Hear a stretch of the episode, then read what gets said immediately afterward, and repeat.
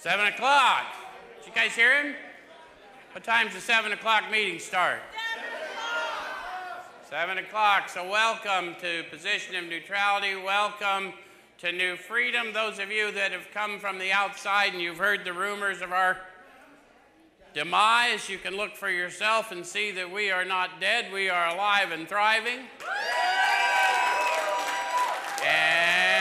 Open. We're going to open with a prayer. Chaplain Lee's in the house.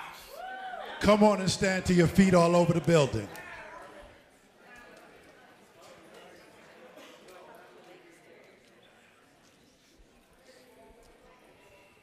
All right. Father, we thank you again tonight, this day, this hour. We thank you for what you've done, what you're doing, but most of all for what you're about to do. We continually look for the outpouring of your spirit in this place because without you, we are nothing. We know it was you who created it and it's you who keep it. So we ask you now, Lord, that you will get into the meeting on tonight. Use your manservant as he speaks with the clarity to all those who have come far and near. We give you the praise and glory and honor because we know it's important that we take these steps for our lives. And we continue to follow you and recognize that it's not about us, but you can continually do exceedingly abundantly above all we could ask or think according to that power that worketh in us. So we thank you and we praise you. We give you all the glory. In the mighty name of Jesus, we pray. And let everyone say, Amen. Amen. God bless you. Thank you, Chaplain Lee. He's on injured reserve, so he came just to pray for us, and he's going to run on out of here. We better give a round of applause for Chaplain Lee.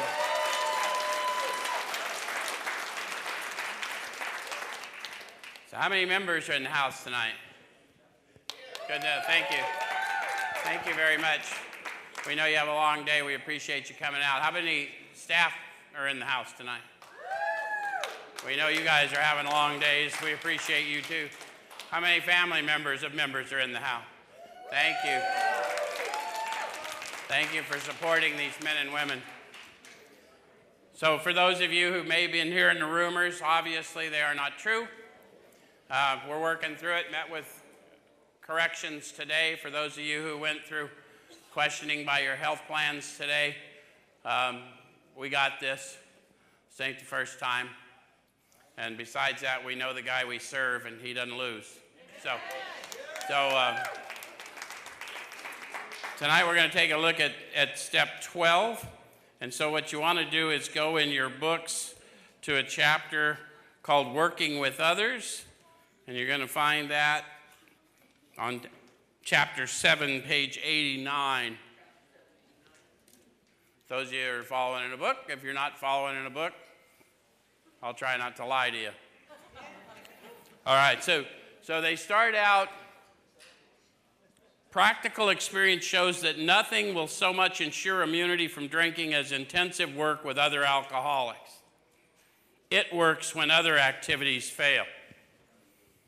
How many of you from those two statements hear a promise and a condition. What, what's the promise? What works? Intensive work, one with another. It works when other activities fail. How many of you heard the promise that other activities will fail? So there's something about connection. It's more blessed to give than to receive. This, this thing has always worked through impartation back to the earliest days. And if we don't take part in that, then we miss the house cleaning we seek. Does it make sense? Okay, so then it says this is our 12th suggestion, colon. So they gave me the selfish reason why, in self interest, I would want to work intensively with others because it, it ensures immunity. It works when other activities fail. But the self ish reason self preservation is not the suggestion, because the suggestion would be selfless, wouldn't it? Because we're trying to get rid of self. Okay? So it says, carry this message to other alcoholics. You can help when no one else can. You can secure their confidence when others fail. Remember, they're very ill. How many of you have determined as you came, got over your own addictive disorder that that person that you were was indeed quite ill, and although looking something like you, behaving oftentimes nothing like you. Yes? So the selfless reason is if I don't take out in my walk and in my talk the exact story of the redemption I experienced, I not only don't complete my house cleaning, but I don't offer the healing to them that was so freely given to me. Does it make sense? So we're still linked, but I'm doing it even when it's hard because it's the only way I can use that musty past for treasure to avert suffering for others. Yes? Okay. So then they promise if I understand that about what I'm doing, life will take on new meaning. How many of you have needed for your life to take on new meaning? How many of you have been sober a while and discovered, I'm going to need a little new meaning? So it's a manner of living. It was never about abstinence anyway. That's a byproduct of serving. Does it make sense? So it says to watch people recover, to see them help others, to watch loneliness vanish, to see a fellowship grow up about you, to have a host of friends. This is an experience you must not miss. We know you'll not want to miss it. The authors of this book wrote down their testimony precisely. They said the words they meant, and they meant the words they said. Notice how they didn't say this is a sight you must not miss. They said this is an experience you must not miss. How many of you, as you've grown in the Spirit, realize there's a full body experience with sharing your redemption with another? Who knows what I'm talking about? Who doesn't know what I'm talking about? There's a signature of the Spirit, is there not? So when someone shares truth with you and you receive truth, we know, don't we? Why would I want to improve conscious relationship with a power that's conceptual? I wouldn't. This impartation is where the tangible experience of the Spirit, why I want to improve my awareness of being aware. That's why I want to be stronger in the Spirit than I am in the flesh. Does that make sense? Okay. So then they say, perhaps you're not acquainted with any drinkers who want to recover. Do you think that's true in Phoenix, Arizona today?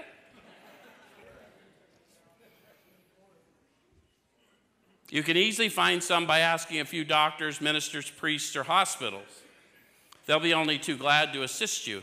Don't start out as an evangelist or reformer. Why not? Yeah, none of us want to hear about the evils of drinking or drugging when we're drinking and drugging, right? Right? You shouldn't shoot heroin anymore. I don't like your attitude about my heroin use. Unfortunately, a lot of prejudice exists. You'll be handicapped if you arouse it. So I'm not condemning them or their behavior. I'm not condemning what it is they're doing. I'm simply telling that if you, by any chance, desire redemption such as I have experienced, I'm happy to introduce you to the one who pulled it off. So, power. Who, who said power? When I say God, you say? There you go. Ministers and doctors are competent, and you can learn much from them if you wish, but it happens that because of your own drinking experience, you can be uniquely useful to other alcoholics. Now, notice how they worded that. It is not your drinking experience alone that makes you uniquely useful. The alcoholic, properly armed with the facts about himself, can be uniquely useful. So I was once this, and now I'm that, and I had nothing to do with it. But I can introduce you to the one who did. Does that make sense? Okay. So cooperate, never criticize, to be helpful is our only aim. When you discover a prospect for Alcoholics Anonymous, find out all you can about him. That sounds like a lot of listening and a lot less talking, maybe, huh? And then it gives us a caution if he does not want to stop drinking, don't waste time trying to persuade him. You might spoil a later opportunity. How many of you have tried to convince people to stop drinking and drugging when they were, did you find they were less than receptive? How many of you had people try and persuade you to stop doing it when you were doing it? Were you less than? Okay, I got you. How many of you didn't think recovery worked because of some of those experiences? See, we don't want to spoil a later opportunity. Just because of my fear, why would I pour my fear onto you? I had nothing to do with my recovery. And the fact that I've run into you out of 7 billion people on the planet, that's not a chance encounter. It's an opportunity for you to see what can happen to a wretch like me. Yes? Okay. All right. So then it says this, was, this advice is given for his family also. They should be patient, realizing they're dealing with a sick person. If there is any indication he wants to stop, have a good talk with the person most interested in him, usually his wife. Get an idea of his behavior, his problems, his background, the seriousness of his condition, and his religious leanings. You need this information to put yourself in his place to see how you would like to approach him to approach you if the tables were turned. So before we start witnessing to anyone else, we need to take a moment. Why do you think we learn to pray, meditate, pray? Pause when agitated or doubtful, pray, meditate, pray. I need to be awakened enough in the Spirit to know how to respond in the Spirit. Does it make sense? And so I need to know how you're going to respond to what I say. If I say something that's offensive to you because of your religious leanings or your lack of religious leanings, then we've just wasted the entire encounter. But we serve a God. Power. I was hoping you'd catch that.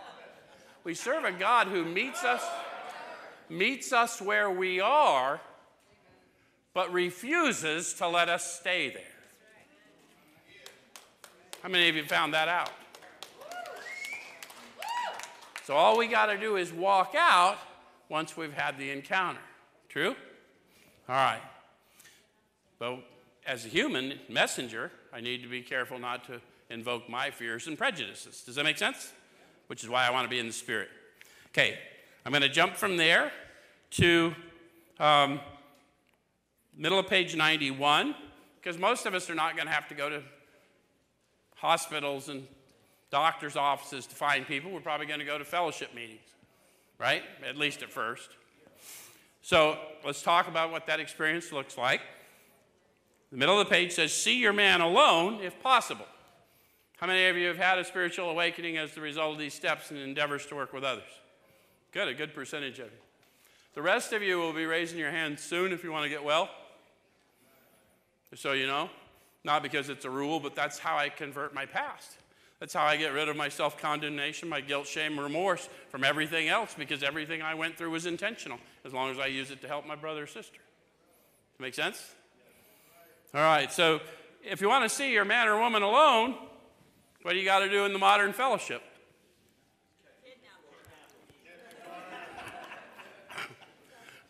I wasn't talking, you know, like snares or anything. Sometimes you have to wait till the crowd subsides, do you not? Because people can be a bit, you know, in their in their zeal to share whatever they have to share. Sometimes people rush them and tell them what to do. Have you ever seen that happen? It says it at first engage in general conversation. What's that look like? Haven't seen you around before. You work in the area? Did you catch the game last night? How many of you have gone to a meeting and seen somebody new show up and seen what happens to them? It's a little intimidating when you're the new guy that's a little shell shocked. Who's, who's been the new guy that got swarmed with instruction? It's like, whew. yeah. Don't be that guy. Approach them. Don't approach them how you were approached approach them how you would like to be approached if the roles were reversed. Does that make sense? Get centered in the Spirit. So tell him enough about your drinking habits, symptoms, and experiences to encourage him to speak of himself. So share, but don't overshare. It's not about you, it's about what you can say to them to make them comfortable to start talking to you. Does that make sense? It says if he wishes to talk, let him do so. What if he doesn't want to talk? Have you, who, who was the new guy that didn't want to talk? Me. Who was the new guy that didn't find anything funny? Ain't nothing funny. Okay. Okay, you'll thus get a better idea how you ought to proceed. If he's not communicative, give him a sketch of your drinking career up to the time you quit, but say nothing for the moment of how that was accomplished. Why'd they caution us about that? You look perplexed. How many of you that were in addiction, in alcoholism, and then it ceased, know how that was accomplished? I see no hands. You do know how it was accomplished?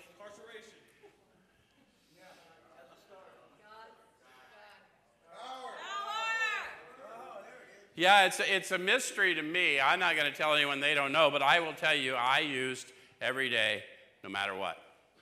If I was not hospitalized, comatose, locked down, chained up, I didn't stop. And then one day, pow, it never happened again. What the hell? What the hell did I do? I finally agreed to go to the detox that had been suggested forever. I survived the detox and the sickness and the treatment and the people coming to visit me. And in one of those treatments, a man came to me and he made sense for the first time ever in my life. He talked about a story about a redemption from a state that he didn't even hardly recognize anymore. And I knew, I couldn't even understand what he said. I shook so bad and was in and out of hallucinations. But I knew if I could learn what that man was talking about, I'd never be the same. So I asked him, Would you be willing to work with me when I get out of here? And he said something I never expected to hear. He said, I'd be honored to. See, when you're in the middle of homelessness and rugged addiction, you're not very pretty not very many people are honored to do much of anything for you. True? So he starts to walk out. He had a real pretty girlfriend. He starts to walk out of that lockdown unit, and he turns around. He had said to me, You know, you call me as soon as you get out. He spins around. He goes, On second thought, you better call me before you get out. You don't look so good. I hadn't taken a suggestion in years, but I called that man before I got out, and he came to where I was staying the very next morning prompt. And I'm telling you, he introduced me to this power and he introduced me to this manner of living. And I will tell you, I've been following that power and that manner of living. And I see a fellowship growing up around me. I have a host of friends. I walk in miracles every day. And I'm telling you, if you're in the sound of my voice, you're entitled to that too.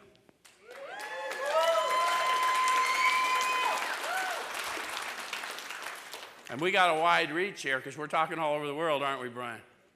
So, all right, so when, when he sees you know all about the drinking game, commence to describe yourself as an alcoholic. Tell him how baffled you were and how you finally learned that you were sick. How many of you were baffled by your addiction? Really wanted to stop, could manifest no outward action. Pull together a day or two, and then the wheels had come off. So, how baffled were you? Pretty, pretty bloody baffled. Yeah. And then, how did you finally learn that you were sick? I always think that's an interesting question because a lot of us get to recovery and we don't really believe we were sick. We still believe we were acting willfully. Anyone in that class?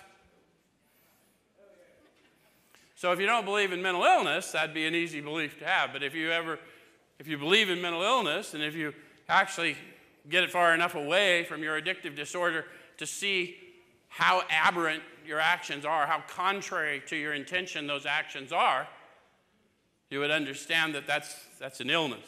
Yes? How many of you got in a little bit deplorable condition? Who's got a booking photo that? Where's Rodney? Guys, when we see an animal on the street and their fur's all matted and they, they look gangly and un, unwell, we know they're unwell. How come when I see my brother and sister out there in the same condition, I don't know they're unwell? Maybe I'm looking with the wrong eyes, don't you think? okay. So it says if it says uh, show him the mental twist which leads to the first drink of a spree. We suggest you to you that we've done done this as we have done it in the chapter on alcoholism. So they're talking about Jim the car guy, You guys know the story of Jim the car guy? Do you relate to him? He drank, he didn't start drinking until later in life, but when he got started drinking, he was good at it. And he eventually drank away the car dealership he owned. Have you, guys ever read that story? So he had to go to work for the dealership he once owned. Any of you ever had to go to a job that was less than what you knew you were capable of? Well, Jim was going to this car dealership he used to own, but he was an employee, and it said he was a, a little agitated. When he got there, he had a few words with the boss. Nothing serious. Any of you ever had a few words with the boss? Nothing serious? So after he had this little discussion with the boss, Jim got a bright idea. Although he was at the car dealership where people come to buy cars, he'd go out in the woods looking for people to come buy a car. Any of you ever get to where you were supposed to be and then felt like you ought to be somewhere else? So it's not that strange, is it? So on his way out to these woods where these car buyers who don't come to dealerships hang out, he passes a roadside place where they happen to have a bar. But he ain't tripping because he don't pick up no matter what. He's going to go in there and get a sandwich and a glass of milk. Any of you ever just stopped somewhere innocently to do something? Okay, well, that's what he did. Ordered a sandwich and a glass of milk, and then the thought came to him you know, if I ordered a shot of whiskey, it wouldn't hurt me on a full stomach. So, just to be safe, he orders another sandwich and another glass of milk with the shot of whiskey. And that experiment worked so well, he had another. Now, they didn't mention a third sandwich or milk. So, what do you imagine he had another of? Any of you relate to him now? Everyone goes, Who puts whiskey in milk? Well, maybe you don't, but who went to the dope house to show the fellas how good you's doing.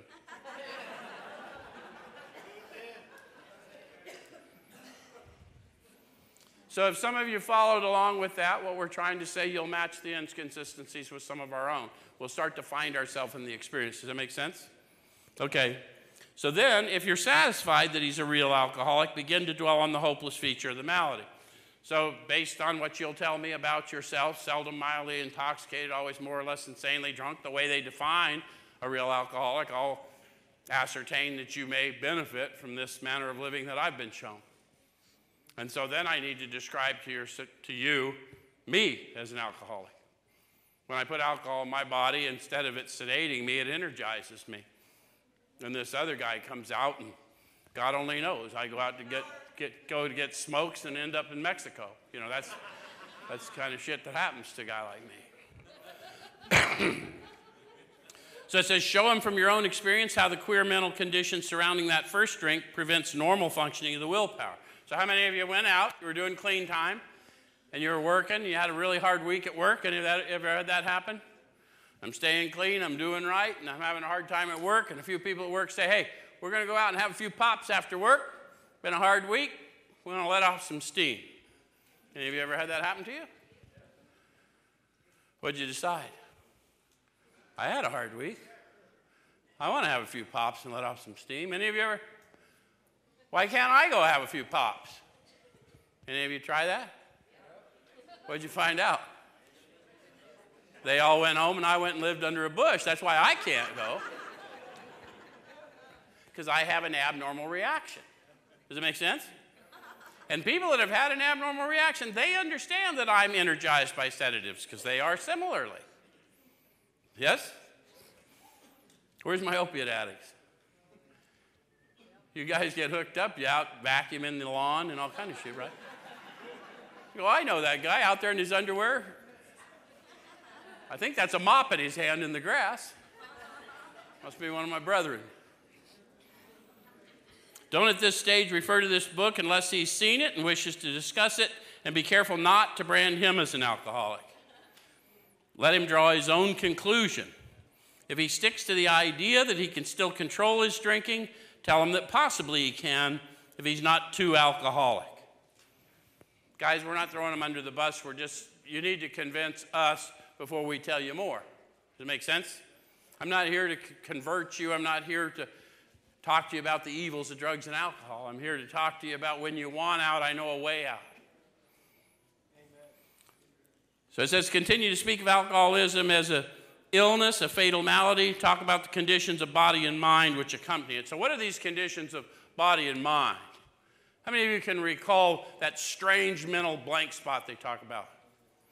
I know another run is going to be a long run and not turn out well for me. Any of you been there? How many of you knew that? Did it anyway? I used to hear in the rooms insanity is doing the same thing, expecting a different result. Have you heard that? How many of you took it out far enough that you did the same thing with no expectation of a different result? I'd look right at you and go, Yeah, this is going to suck, that's for sure. This is gonna, this is going to be all bad. Come on.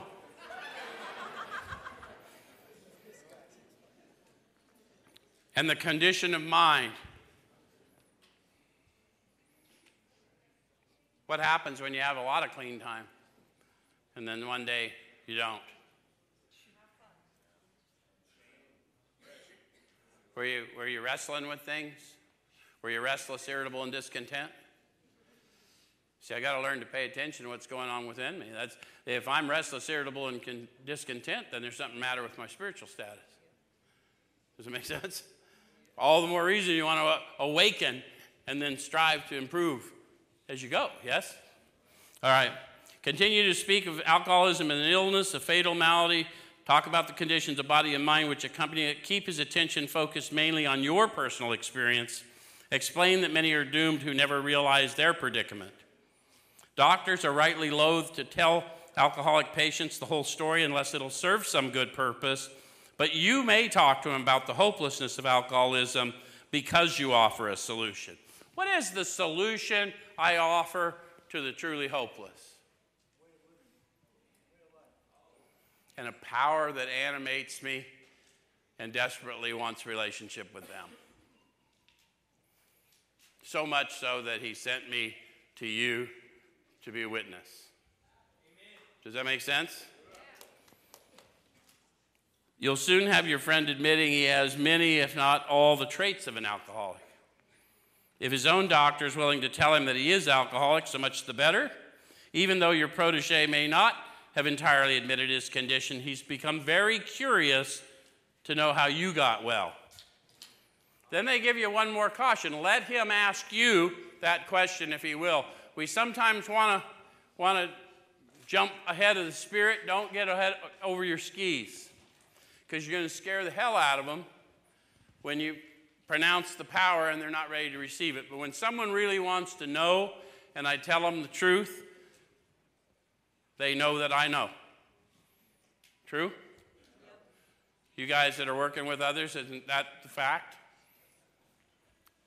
So it says, let him ask you that question if he will. Tell him exactly what happened to you. I already did an example of that for you. That's what happened to me. So that's why I didn't tell him how it happened for me, because I don't know the how, I only know the who. I know who it happened to, I don't know how it was done. I figured I was going to die like everyone else I watched die. Anyone else? Yeah. Only question I wanted answered was when. Anyone know what I'm talking about? So it says, stress the spiritual feature freely. Guys, we can't be apologetic. I don't have to be theological. I have to be unapologetic about the spirit that animates me that has led me to you. That's all. It ain't a theology, it's an experience. If he does not, he, if a man be agnostic or atheist, make it emphatic he does not have to agree with your conception of God. Why not? Exactly, because God's not a conception. God is power. Okay. He can choose any conception he likes, provided it makes sense to him. So at least if you're hearing things that don't make sense, then that's not it. You can't move into conscious relation without moving into it consciously. So why would we lie to you about what's up? We got to we to give it to you straight. How many of you liked your dope cut? Nobody wants their dope cut. Don't cut our dope. Stress the spiritual feature freely. We ain't got nothing else, guys. How many of you learned that powerless was not a theory? I can't get me sober. I can't keep me sober. I damn sure don't have that control over you. But I know one who does. The main thing is that he be willing to believe in a power greater than himself and that he live by spiritual principles. So the power is found in you. We're going to share it before we're through. And then if you'll walk with me and do the things I do, you will find in time that you'll be walking with a new man or a woman within you. And you'll be able to check your thinking with that new man or woman within you. And you will find that signs and wonders follow you just as they do me. Yes? So then it says that when dealing with such a person, you'd better use everyday language to describe spiritual principles. That's what I just tried to do for you. There is no use in arousing any prejudice that he may have against certain theological terms and conceptions about which he may already be confused. Don't raise such issues no matter what your own convictions are. I'm not going to read about the religious guy tonight because I don't feel like that's what the Spirit wants to do. I'm going to go to 94 says outline the program of action explaining how you made a self-appraisal it would be a good idea if i had made one if i was going to explain it wouldn't it i've had people sometimes new and recur why do i need to do the steps well i don't know that you do i can tell you my, why you might want to do the step, because we got a fellowship based on a shared experience and you won't have the experience to share if you haven't done what we did and it's not what I did, it's what they did, because they're the ones that are declaring the results. Does it make sense? So, how many of you have made a self appraisal? How you straightened out your past. How do we straighten out our past? We got our list from four and we started prosecuting approaches for amends, right? And now we're starting to serve others. Yes? And said, why you're now endeavoring to be helpful to him. Why am I endeavoring to be helpful to you? Because nothing so much ensures immunity from alcoholism than intensive work with others. You guys know, you guys that are programming here, this whole program they think is revolutionary. It's right out of this book. One convict, properly armed with the facts about himself, can generally win the, convict, the confidence of that other convict in a few hours or minutes. Until such an accommodation is reached, nothing, little or nothing, can be accomplished. Sound familiar? It's right out of the book. This whole thing you're sitting in, right out of the book. Notice how there's blue lanyards and red lanyards and green lanyards and black lanyards, and everybody's got this common goal to lift the one next to them up. It's important for him to realize that your attempt to pass this on to him plays a vital part in your own recovery. Guys, there's not a spiritual part of my life, there's a spiritual entirety of my life, and then there's worldly parts. And they're all infused with the Spirit because we practice these principles in all our affairs. Does it make sense? Actually, he may be helping you more than you're helping him. How many of you have learned that lesson? I've met lots of people who would not receive what I had to deliver. But I woke up. Anyone know what I'm talking about? Just had that conversation with Jeff today. They come or they don't come, but we got to try. Make it plain that he's under no obligation to you, that you hope that only that he will try and help other alcoholics when he escapes his own difficulties. How many of you have heard that from us? Don't tell us what, you, what we can do for you, tell us what you can do for our population. We're offering a hand up, not a hand out. We're not interested in what you think we can do for you. We're interested in what you can do for your brother, right where you are. And if you can tell us that, we're going to give you a shot. Right? I see you nodding, so I know some of you got mentored by Maddie. He's hard ass. Suggests how important it is that he placed the welfare of other people ahead of his own. Make it clear that he's not under pressure, that he needn't see you again if he doesn't want to. You should not be offended if he wants to call it off, for he's helped you more than you've helped him. See how they took the mystery out of it? How many of you have gone out and helped somebody and then they told you they preferred to work with someone else and you're like, Hope it works out for you. So my attempt at being selfless was delusional, wasn't it? So what was my awakening? I got no power. I got to remain in the vine. It is what it is. All right, so if your talk has been sane, quiet, and full of human understanding, you perhaps made a friend. How many of you have had that happen? Met people, spent a little time with them, they went their way, ran into them years later, and they reminded you of some encounter you had that was meaningful. Probably at a moment where you really needed an uplift that maybe, maybe you just weren't good enough that day, and someone came up and told you you're more than enough, you changed the course of my life. Every, those are everyday occurrences in recovery, guys. Look around, look at the people that are here. Maybe you've disturbed him about the question of alcoholism. This is all to the good. The more hopeless he feels, the better. He'll be more likely to follow your suggestions. How many of you have seen people completely hopeless and they just said, just tell me what to do? And they started moving through the paces and they just stayed moving through the paces. It's, it's inspiring, isn't it? That's the kind of things we're trying to discern because we don't want to spend time before they're ready because we may spoil a later opportunity. We, we need that gift of desperation to empower us. It's part of, the, part of the jam. And we can't save you from your experience. You're going to have your experience. I can tell you all about mine. I can tell you about a bunch of pitfalls I know, but you can learn from them if you wish. Or you can go have your own, right? So it says your candidate may give reasons why he need not follow all the program. Have you ever had a candidate have reasons they needn't do all of it?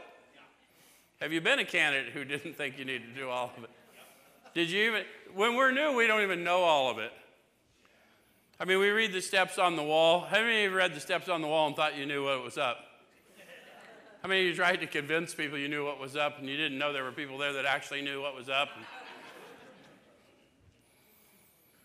He may rebel at the thought of a drastic house cleaning, which requires discussion with other people. How many of you looked at that fourth step on the wall? We go, nah, I ain't telling that to nobody. How many of you? Well, you let, you let five scare you out of four because you don't tell nobody nothing in four necessarily. Don't let fear steal a better version of you from you. And, and don't, don't balk at a step three rungs up. Stay in the step you're in. If you lack the power to launch from a third step, it's not a go forward, it's a go back. You need an encounter. The power is found in two sensory power, tangible power, power, peace, happiness, sense of direction flowing in. Yeah? And you may have to have it called to your attention because you may be dead enough in the spirit you don't feel it. How many of you had that happen? I really started feeling powerful flows of the spirit when I introduced other people through their two, their three, their. Yes? All right. So, uh oh, I did it again.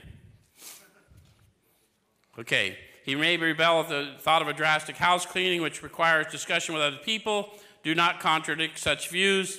Tell him you once felt as he does, but you doubt whether you may, would have made much progress had you not taken action. How many of you, when you got to the other side of a four or a five, or started prosecuting your amends, did have stories that could inspire people that were frightened? Anybody know what I'm talking about? The other thing that I had happen to me in nine, I had amends I didn't want to make more because of my ego than, than any kind of reality, but I could, I, my reality just got real distorted, and so I didn't want to do it. But I was sponsoring people that were like, they'd go self surrender and go back to jail. And I was like, wow. Like, I just got to go tell somebody I stole their freaking TV. Like they're going to let me give it back. They know me. Anyone know what I'm talking about? And I and I that's why I would encourage you start helping people right away because they they drive us through our steps. They keep us moving. Um, so it says it says do not contradict such views. Tell him you once felt as he does, but you doubt you would have made much progress had you not taken action. On your first visit, tell him about the fellowship of Alcoholics Anonymous. If he shows any interest, lend him a copy of this book. I always like to call to your attention those two sentences because you can sit in our modern fellowships for years and think you're sitting in the program. Notice how the author's differentiated right there. Tell him about the fellowship, and then if he's interested in the fellowship, then lend him a copy of our book in which you will find the program. Does that make sense? I'm not trying to be anal about it, guys. People die because they think they're in the program and they're sitting in our rooms miserable. And they're not hearing any truth. And more importantly, they're not learning who they are and whose they are, which is the only way. Okay. So then it says, unless your friend wants to talk further about himself, do not wear out your welcome. Give him a chance to think it over. If you do stay, let him steer the conversation in any direction he likes. Sometimes a new man is anxious to proceed at once, and you may be tempted to let him do so. This is sometimes a mistake. If he has trouble later, he's likely to say you rushed him. You'll be most successful with alcoholics if you do not exhibit any passion for crusade or reform. So, as you get more and more infused in the Spirit, enjoy the enthusiasm, but do not overshare. Read the, read the energy. Does that make sense? Okay. I'm going to jump from there over to 96. They start out with another caution do not be discouraged if your prospect does not respond at once. How many of you have worked with more than one person and many of them did not respond right away? So that's a common experience. Search out another alcoholic and try again. You're sure to find someone desperate enough to accept with eagerness what you offer. So I'm looking for how receptive they are I'm not trying to be persuasive. Does it make sense? I'm offering myself and my testimony for them to examine, and they can decide. Does that make sense? Okay, so we find it a waste of time to keep chasing a man who cannot or will not work with you. If you leave such a person alone, he may soon become convinced that he cannot recover by himself. To spend too much time on any one situation is to deny some other alcoholic an opportunity to live and be happy. One of our fellowship failed entirely with his first half dozen prospects. He often says if he had continued to work on them, he might have deprived many others who have since recovered of their chance. You have any idea who he's talking about, the authors there? They're talking about Bill Wilson. So this book's written in 39. He sobered up in 35. How many people have been given a chance because he learned that lesson in 39? in 2023? Millions and millions. You guys feel that? Some of you feel that? We we need to not get ahead of the Spirit, and we need to continue to move forward in the movement. That's why we're so declarative about what's going on here at New Freedom, too. This is not a movement of man, this is a movement of the living God. Suppose now that you're making your second visit to the man he has read this volume and says he's prepared to go through with his 12 step program of action or program of recovery. Having had the experience yourself, you can give him much practical advice.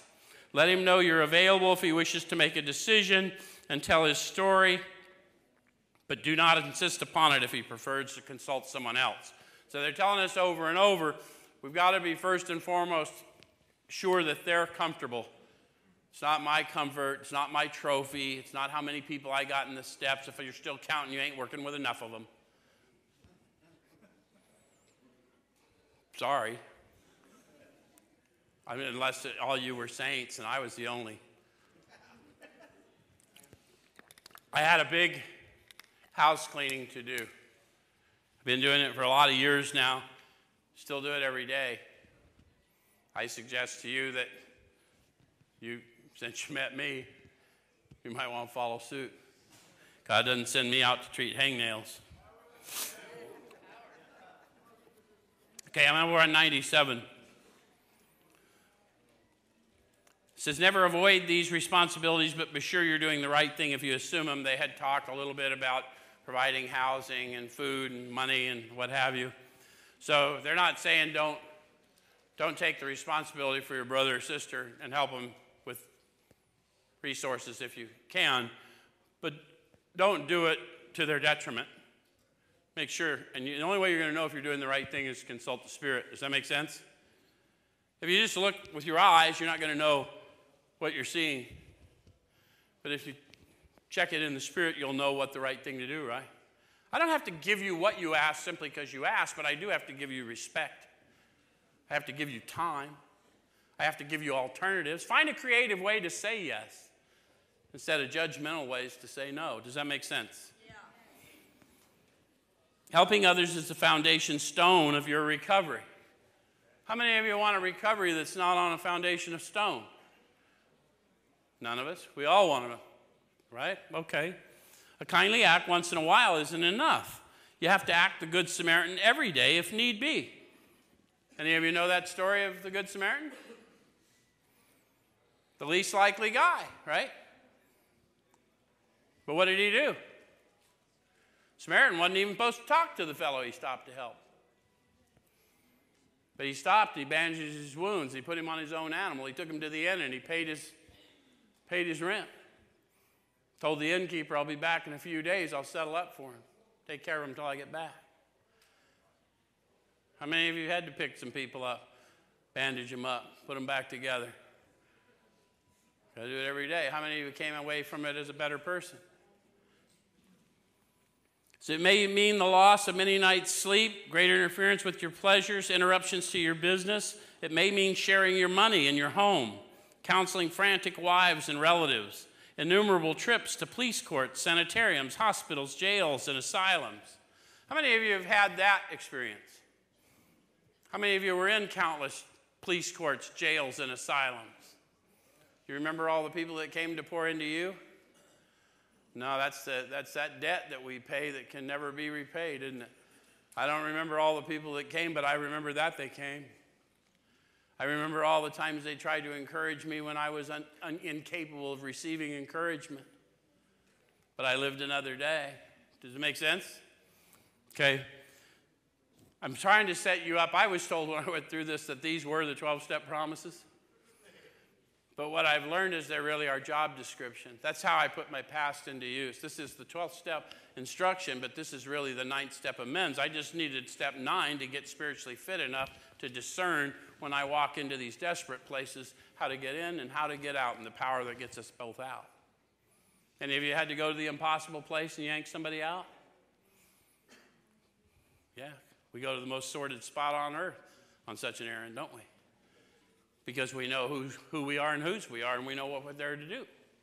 Okay, so it says a drunk may smash the furniture in your home or burn a mattress. You may have to fight with him if he's violent. Sometimes you'll have to call a doctor and administer sedatives under his direction. Another time, you may have to send for the police or an ambulance. Occasionally, you'll have to meet such conditions. If you're not meeting those conditions, I suggest you look at them and see how you want to implement. That's, that's your manner of living instructions. Does it make sense?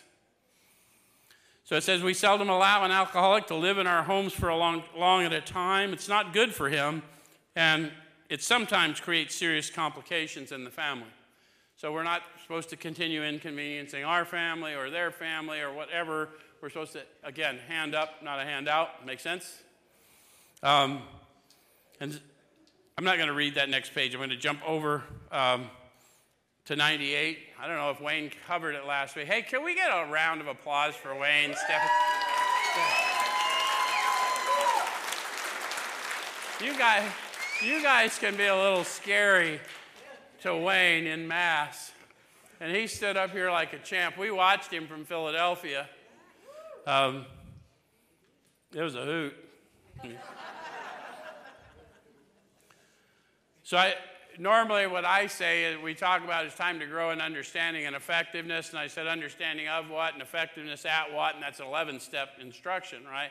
And I tell you come back next week and I'll tell you what we're growing in understanding and effectiveness of. Well, now we're there. 98, it's not the matter of giving that's in question, but when and how to give. So, I, understanding of what I'm giving and how to give it Yes? Situationally. Because it's not a one size fits all, is it? That often makes the difference between failure and success. Whose? All of us, right? The minute we put our work on a service plane, the alcoholic commences to rely upon our assistance rather than upon God. Power. Oh, that was weak. You're sleeping. The minute we put our work on a service plane, the alcoholic commences to rely upon our assistance rather than upon God. He clamors for this or that, claiming he cannot master alcohol until his material needs are cared for. Is that true? How many of you found a way to get high when you had no material needs getting cared for? That's the biggest bunch of crap, right? Any of you get high when you didn't have a house? Hell yeah. How many of you got high when you didn't have money? Oh yeah. Some of us have taken very hard knocks to learn this truth. Job or no job, wife or no wife, we simply do not stop drinking so long as we place dependence upon other people ahead of dependence on God.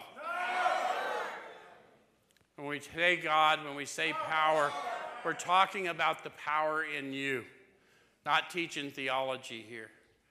We're talking to you about a simple manner of living empowered by a life force that exists within you. You know how I know it exists within you? You wouldn't have gotten here by accident. Because we don't talk about anything but that here. So they're going to tell us about another sensory experience. Burn the idea into the consciousness of every man that he can get well regardless of anyone. The only condition is that he trust in God and clean house. And the manner of living is the house cleaning instructions, yes? First the inventory, then the prayer, then the making of amends, and then the service to others. Wash, rinse, repeat. And grow in consciousness. When I move it from a thought to consciousness, it's not a concept, it's an experience. Yes? I'm going to jump over to page 100.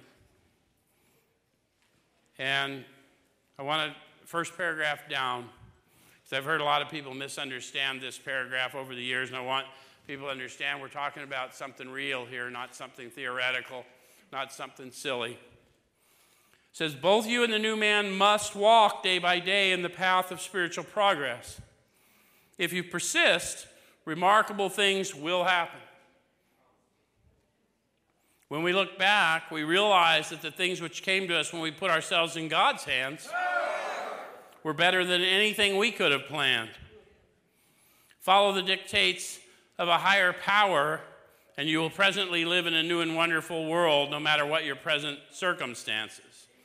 So I've heard people over the years say, oh, that means you got to have a new guy in the steps all the time. I mean, it's not a bad idea, but that's not what they're talking about.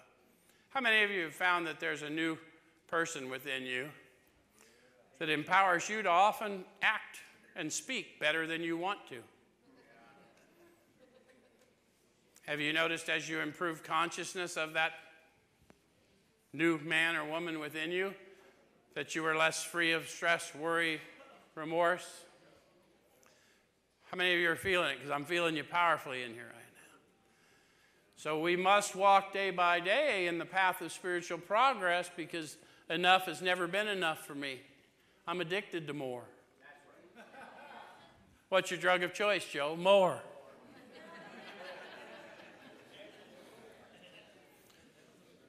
I came out of a stupor in and off the streets.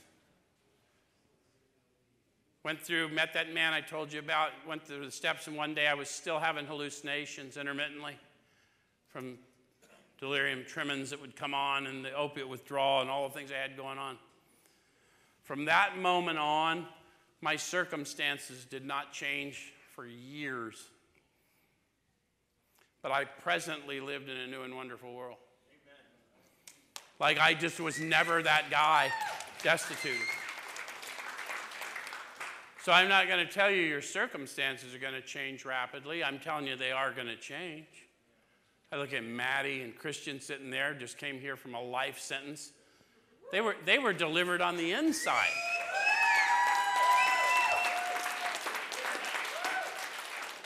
You wouldn't know looking at those two fellows what they'd done, or any number of you. I'm not just, I just know them. presently live in a new and wonderful world, regardless of your present circumstances. That's the promise. Yeah? Okay. So I'm going to um, I'm going to go to 101, middle of the page. Says, In our belief, any scheme of combating alcoholism which proposes to shield the sick man from temptation is doomed to failure. So their witness is I'm not here to protect you from chemicals or the world. I'm here to introduce you to power that will help you to realize you're not of this world, even though you're in this world and then these things of the world. How many of you were drinkers? Any drinkers? You ever notice that no matter how hungry you were when you were drinking, you did not want to eat because you didn't want to wreck the bud? the more you grow in the spirit, the less tempting a lot of worldly things are because you don't want to wreck the buzz. Not that you could tell about my eating habits, but I mean other things. I eat for two. So our, it says that if the alcoholic tries to shield himself, he may succeed for a time, but he usually winds up in a bigger explosion than ever. We've tried these methods, these attempts to do the impossible have always failed. So, what we want you to do is get set free from you and then stay in community with like minded people so that you can stay free and we can continue to set free and deliver, which is our calling. Yeah? So, our role, a rule is not to avoid a place where there is drinking if we have a legitimate reason for being there. That includes bars, nightclubs, dances, receptions, weddings, even plain ordinary whoopee parties. I've never been to a whoopee party, but it sounds like something I'd like to, you know. To a person who is to a person who has had an experience with an alcoholic, this may seem like tempting providence, providence, but it isn't. You'll note we made an important qualification. Therefore, ask yourself on each occasion Have I any good social business or personal reason for going to this place? I'm not going to get into all the nuances of that, but a lot of you guys, you get out and you want to go home right away and you feel a sense of responsibility and you sort of know within yourself you're not really ready, but you feel a calling to go. And I'm going to encourage you to ask yourself if you really have a good reason to go, if you're trying to steal a little pleasure. Because once we get you on your feet, all those people you're worrying about, they're going to get well too because of your example. But many of us come from homes that if we go back, they insist that we go back to our old role, and now we're all sick. So the God I serve calls people. He calls people out of graves. He doesn't go in to get you.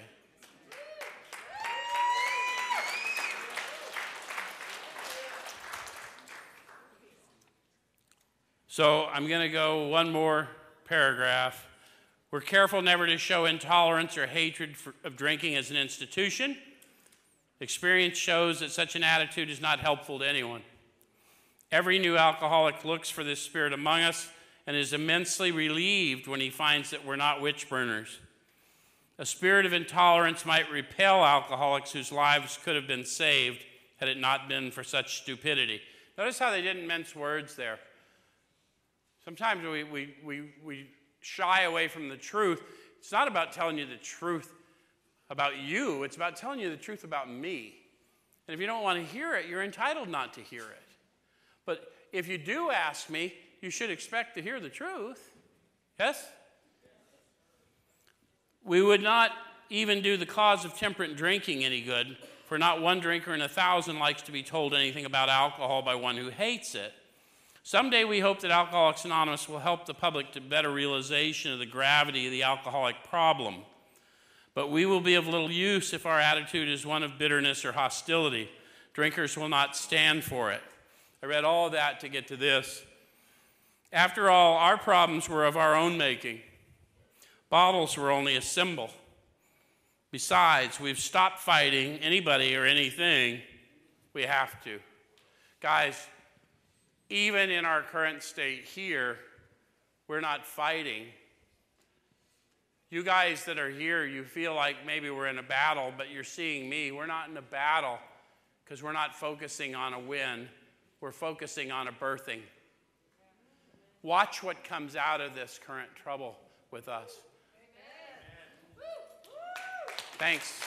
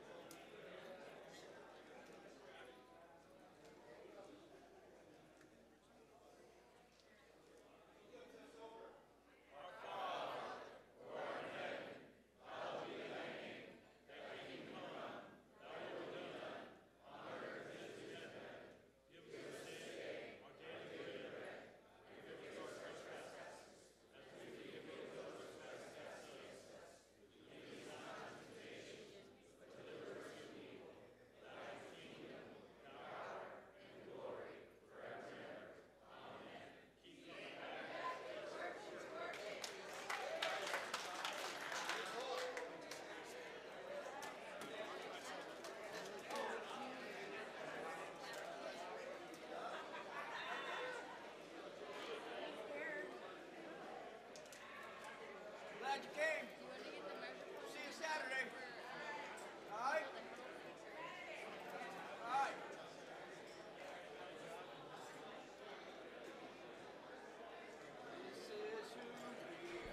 Can I testing? Can I please get some volunteers to put the rooms back together, please? Can Can I please get some volunteers from some members so we can put these rooms back to the the what do you call them? The the groups. Yeah, there you go. The.